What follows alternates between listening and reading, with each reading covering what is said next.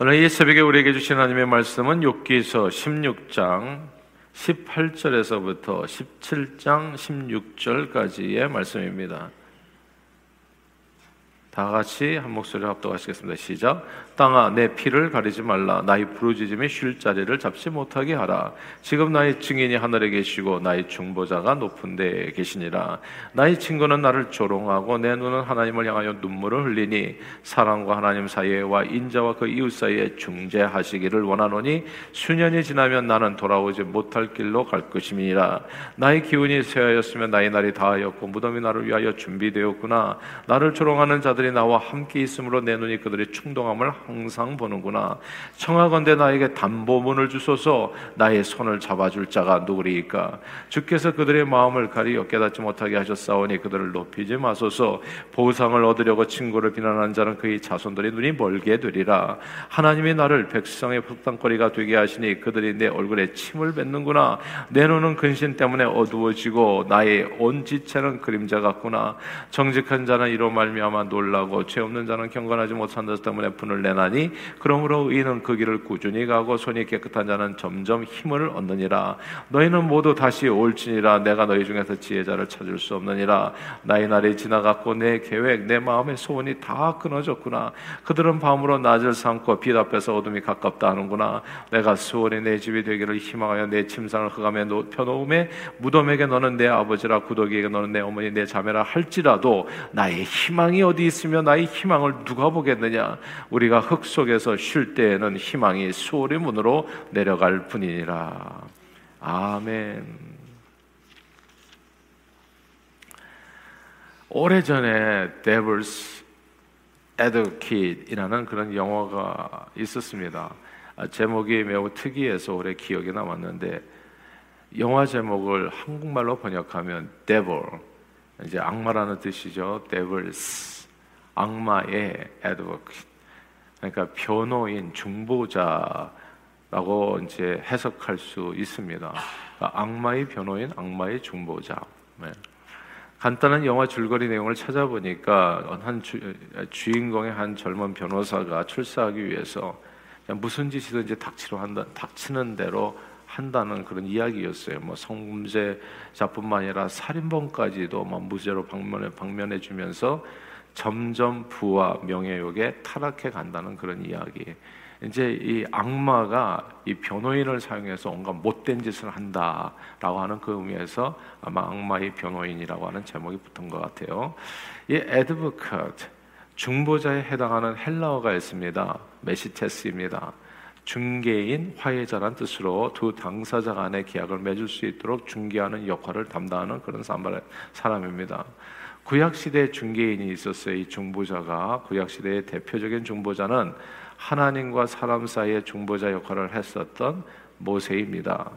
모세는 시내산에서 하나님과 이스라엘 백성 간에 시내산 계약 중개인 역할을 했어요. 그 과정에서 율법이 주어집니다. 그래서 율법은 하나님과 이스라엘 백성 간에 모세라는 중보자를 통해서 주어진 일종의 계약서입니다. 그래서 그게 이제 옛날 언약이라고 그래서 이게 구약이 되는 거고 그 내용이 요체가 돼서 구약 성경이 되는 거거든요. 구약 성경의 그 주요 내용은 골자는 사실 모세의 오경입니다. 장세기, 출애굽기, 레위기, 민수기, 신명기 이거예요. 그럼 나머지 어, 성문서가 붙고 뭐 선지서가 붙어 가지고 이제 이렇게 된 거지. 그 핵심 골자는 모세의 오경입니다. 모세라고 하는 이 중보자를 통해서 하나님과 사람 사이에 맺은 언약이라는 뜻이죠. 그래서 그게 구약이 되어지는 겁니다. 그러나 구약의 언약보다도 더 좋은 약속인 새 언약의 중보자가 신약 시대에 오게 됩니다. 그분이 바로 예수 그리스도입니다. 예수 그리스도는 하나님과 이스라엘 백성이 아니라 하나님과 모든 세상 사람들, 유대인, 이방인, 그리고 뭡니까? 남자나 여자나 종이나 자유자나 할 것 없지. 모든 세상 사람들, 모든 호흡하는 모든 세상 사람들의 중보자로, 아니, 사람뿐만 아니라 세상 만물과 하나님 사이의 중보자로 예수 그리스도께서 오셨습니다. 성경은 하나님은 한 분이시요 또한 하나님과 사람 사이의 중보자도 한 분이라고 얘기했어요. 그러니까 과거의 모세는 사환처럼 일을 했었고 하나님의 집에서 예수 그리스도는 비교적으로 얘기하자면 히브리서 기자의 말에 의하면 예수 그리스도는 아들로서 완전한 중보자로 이 땅에 오셨다. 그, 그 그분이 예수 그리스도라 성경이 이렇게 얘기합니다. 또한 히브리서 기자는 예수 그리스도는 더 좋은 약속으로 세우신 더 좋은 언약의 중보자라 이렇게 말씀했습니다. 그러나 예수 그리스도를 중보자라고 부를 때 예수님은 사실 중보자의 개념을 뛰어넘습니다. 중보자라는 게 뭐라고요? 당, 이두 당사자 간에 계약을 맺을 수 있도록 중개하는 역할, 이게 이제 중보자라고 하는 그런 의미인데 성경에 보면 또 다른 의미의 중보자의 개념이 있어요. 그게 보혜사입니다. 이에 해당하는 헬라어는 어, 파라클레토스. 성경 그 법정에서 이 파라클레토스는 피고인의 상황을 대언하는 대언자. 그러니까 devil's advocate에 좀 더 더 가까운 개념이에요. 그러니까 대언하는 대언자 변호인이라고 얘기하면 좋겠죠. 변호사로 이해할 수 있는 단어입니다. 요한 1서에서 요한 사도는 누가 죄를 범하여도 하나님 앞에서 우리에게 대언자 파라클레이토스가 있으니 곧 의로우신 예수 그리스다 그리스도 그리스도시다라고 말씀했습니다. 그러므로 예수 그리스도는 새 언약의 중개자일 뿐만 아니라 저와 여러분들에게 모든 세상 사람들의 변호인이 돼서 그 죄인들이 변호인이 돼서 그들의 생명을 적극적으로 하나님 앞에서 대언해주고 변호해 주시는 분입니다. 또한 화해자로 하나님과 사람 사이에 원수되어서 막힌 담을 허시고 화평을 이루시는 화평케 하시는 분이기도 하지요. 중보자 예수 그리스도는 하나님 아버지께 이르는 유일한 길이요 진리요 생명이십니다. 세상 모든 사람들은 구약 율법을 지킴으로써가 아니라 그러니까 그러므로 새 시대에 신약 시대에 와서는 구약 율법을 지킴으로써가 아니라 죽을 수밖에 없는 죄인들을 위해서 새 언약의 중보자요 변호사로 이 세상에 오신 예수 그리스도를 믿음으로써 죄 용서를 받아 의롭게 되고 그 믿음으로써 하나님의 자녀가 되는 권세를 얻게 됩니다. 그 이야기가 사실 오늘 본문의 이야기예요. 우리 다 함께 욥기서 16장 19절 한번 같이 읽어보겠습니다. 16장 19절 읽어볼까요? 시작. 지금 나의 증인이 하늘에 계시고 나의 중보자가 높은 데 계시니라. 아멘. 여기에서 욥은 자기를 위해서 변호인을 소환합니다. 내 변호인을 데려다 주세요. 내 변호인, 내 삶의 변호인. 이 친구들 얘기 말고 내 삶에 내 인생을 누구보다도 잘 아시는 하늘에서 나를 살펴보시는 나의 증인이요 나의 중보자. 지금 이 구약 성경에 사실은 성경이 말하는 바가 구약 성경이 말하는 바가 예수님 말씀하셨잖아요. 곧 나에 대한 증거라고요. 성경의 구약 성경에 예수라는 글자가 어디 있습니까? 예수라는 글자가 아니라 예수가 이렇게 곳곳에 주님이 함께 하시는 것을 우리는 보게 되는 겁니다. 여기에서 오늘 본문에서 이 중보자는 예수 그리스도를 의미한다고 볼 수 있어요. 내 증인 나의 중보자를 정말 나를 위해서 변호해 줄 그분을 갖다 데려다 주세요. 내가 내 중보자를 찾습니다. 이렇게 이야기한 겁니다. 요번 현재 어떻게 되어 있냐면요. 데블스 에드버커트에게 그러니까 이거 악마의 변호인들에게 지금 고소를 당하고 있는 형편이에요. 그러니까 하나님의 법정에서 처음 시작이 그렇게 시작한 거잖아요. 욥기서 1장에 보면은 하나님의 법정에서 악마가 와가지고 욥을 고소하는 걸로 시작하잖아요. 욥이 까닭 없이 하나님을 섬기겠습니까? 저를 한번 쳐보세요. 저가 당장에 하나님을 저주하고 하나님을 떠날 겁니다. 이제 이게 법정에서부터 시작된 건 하늘나라의 법정에서. 그러니까 악마는 계속 욥의 범죄를 갖다가 얘기하면서 저는 형벌을 받아도 마땅한 사람이다라고 하고서 자꾸 정죄하는 거예요. 근데 욥은 계속 정죄를 받으면서 계속 형벌을 당하고 있는 그 입장이거든요. 근데 오늘 본문에서 욥이 무엇을 요청하냐 하면 하나님 앞에 내게도 좀 변호사를 주세요. 예, 변호사를. 나에게 나의 증인 하늘에서 다 보시지 않았습니까? 그러니까 하나님 공의로우신 재판관 앞에서 자기도 중보자를 달라고 요청하는 겁니다. 마귀는 과연 욥은 현재 마귀에게 고소당해서 억울하게 모든 소유를 다 빼앗겼습니다. 마귀가 고소하니까 하나님 의로우신 재판장의 하나님께서 아, 네 말을 듣고 보니까 또 그렇다 해가지고 허락했잖아요. 그러니까 그 순간에 모든 것을 다 빼앗겼잖아요. 마귀는 과연 태초부터 거짓말장이요 살인자였습니다. 마귀가 인생을 찾아오는 것은 도둑질하고 강도질하고 죽이기 위함이라고 예수님 말씀하셨어요. 마귀는 세상 쾌락과 부와 명예를 이용해서 자기가 수족처럼 사용할 수 있는 devil's advocate, 악마의 변호사들을 고용합니다. 그래서 악마의 변호사들이 그러니까 이 처음에 이 그러니까 천재지변을 보내기도 하고 아, 또 이렇게 이 또 강도들 그냥 마적대를 보내기로 해가지고 그냥 다 모든 것을 약하게 하고 그러니까 악마의 애드보크들이 이 세상에서 진짜 활동하고 돌아다니는 거예요. 예. 악마의 변호사들은 세상 쾌락과 부와 명예를 얻기 위해서라면 자기 영혼이라도 팔 사람들입니다. 하나님 앞에서 이 악마의 변호사들은 인간의 범죄를 고소해 가지고 인간이 죄로 인해서 형벌받아 죽음에 이르도록 온갖 시도를 합니다. 그러니까 그게 시험과 악에 빠지는 거예요. 그래서 우리가 항상 아침마다 우리가 왜 처음 시작을 주기도문을 기도하겠어요. 이 악마의 애드보켓이 활동하거든요. 그래서 시험 받게 하고 또 악에 빠지게 하고 유혹이 그렇게 많은 거예요. Lead us not into temptation. 그러니까 유혹에 빠지지 않아서 죄짓자 lead us not into temptation. 죄악으로부터 나를 구원해 주십시오. 이렇게 기도하는 거죠. 이제 악마의 변호사들은 그냥 무슨 짓이든지 다 합니다. 그래서 인간을 고소해서 어떻게든지 하나님으로부터 멀어지도록 하기 위해서 이 악마의 변호사들로 인해서 욥의 인생은 탈탈 털린 거예요. 모든 것을 다 빼앗기고 자녀들은 한순간에 목숨을 다 잃은 겁니다. 그러나 악마의 변호사들은 이제 욥의 멘탈을 흔들어서 마지막으로 무너뜨리려고 왔어요. 그게 욥의 세 친구들입니다. 근데 때로는 가장 가까운 사람들로부터 시험 받을 때가 있어요. 친구들로부터. 그리고 놀랍지 않습니까? 교회에서 신앙생활하다 교우들로부터. 그러니까 때로는 가장 아담이 누구에게 유혹받았어요? 자기 와이프에게. 예. 그러니까 이 가장 가까운 사람이 언제 또 악마의 애드버트켓이 돼가지고 나를 공격하는지 알 수가 없어요. 예. 지금 욥도 사실 자기 아내한테 그랬잖아요. 아내가 하나님을 저주하고 떠나라. 그리고 떠나 버렸잖아요.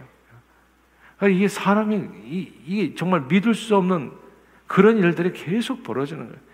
그러니까 욥의 멘탈을 흔들어 가지고 예수 믿어봐야 무슨 소용이 있냐? 예? 그냥 이 믿어봐야 지금 삶이 네, 네 모양이 고, 고향 곳골인 것은 그냥 하나님을 떠나고 예, 저주하고 떠나라. 그리고 계속 네가 그렇게 버티는 것이 옳은 것이 아니다. 하나님 앞에 있을 필요가 뭐가 있냐? 이렇게도 얘기하고 이 욥의 세 친구는 또 교묘하게 또 욥을 흔들어 대는 거예요. 욥이, 욥이 모든 것을 잃었음에도 불구하고 하나님을 떠나지 않으니까 이제는 욥이 평소에 친한 이 세 친구들을 보내서 욥을 정죄합니다. 야, 네가 자기 죄를 용, 인정해라. 너 틀림없이 너 죄인이다. 네가 죄를 지었기 때문에 이런 일들이 있었던 거니까 자기에게 임한 형벌을 당연한 것으로 받아들이고 혹은 아예 그냥 하나님을 욕하고 떠나든지 이렇게 유혹하는 거예요. 욥의 세 친구들이 교묘한 게 딴 게 아닙니다.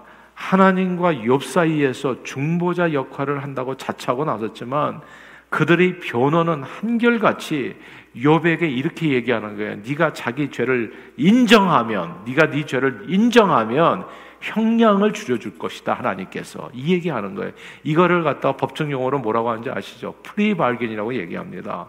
검사가 이렇게 유혹하는 거예요. 범죄자에게 네가 네 죄를 자백하면 형량을 줄여줄게. 범죄 자백하지 않고 끝까지 가면은 너 그냥 무, 저기 3, 30년 징역이야. 근데 지금 네가 네 죄를 갖다가 자백하면 그러면 그 정형량을 갖다 15년으로 줄여줄게.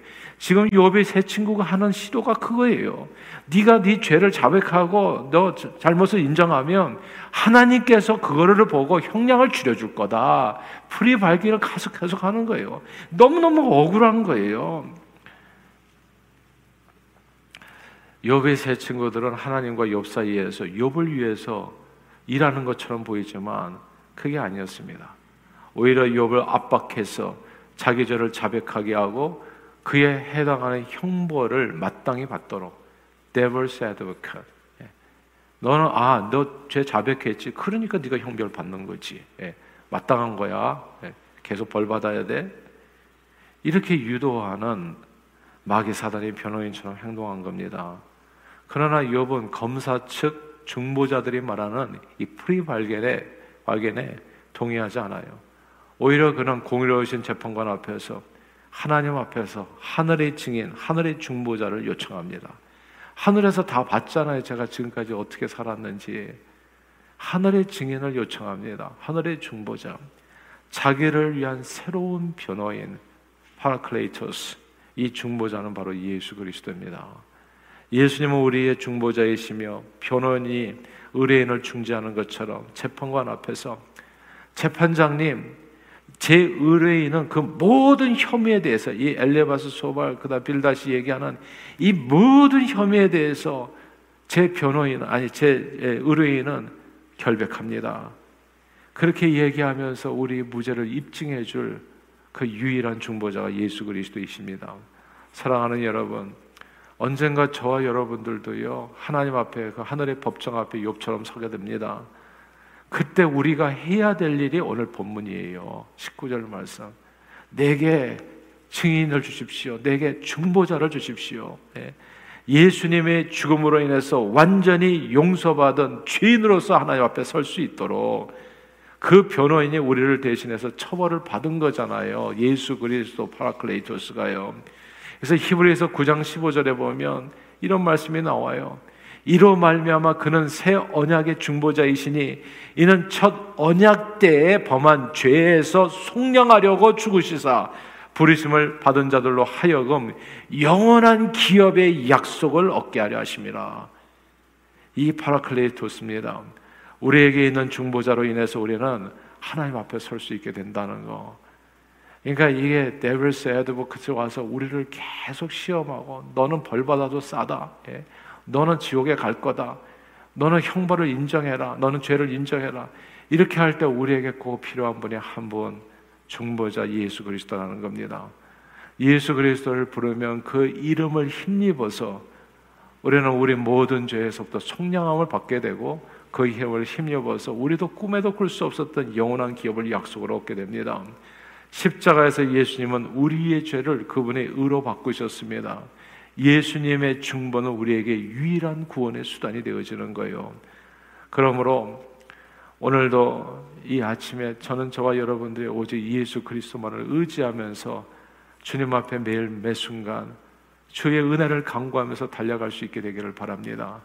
악한 마귀 사단은 오늘날에도 계속 변호인들을 자기가 쓰는 수족들을 우리에게 보내서 계속 우리의 삶을 도적질하고 강도질하고 우리에게 거짓말하고 우리를 우리 영혼을 죽이려고 달려들 거예요. 욥처럼. 근데 그때 우리에게 필요한 것은 중보자라는 거. 예수 그리스도의 이름을 부르면 구원을 받습니다, 여러분. 그러므로 성경은 말합니다. 주의 이름을 부르는 자는 구원을 받는다고요.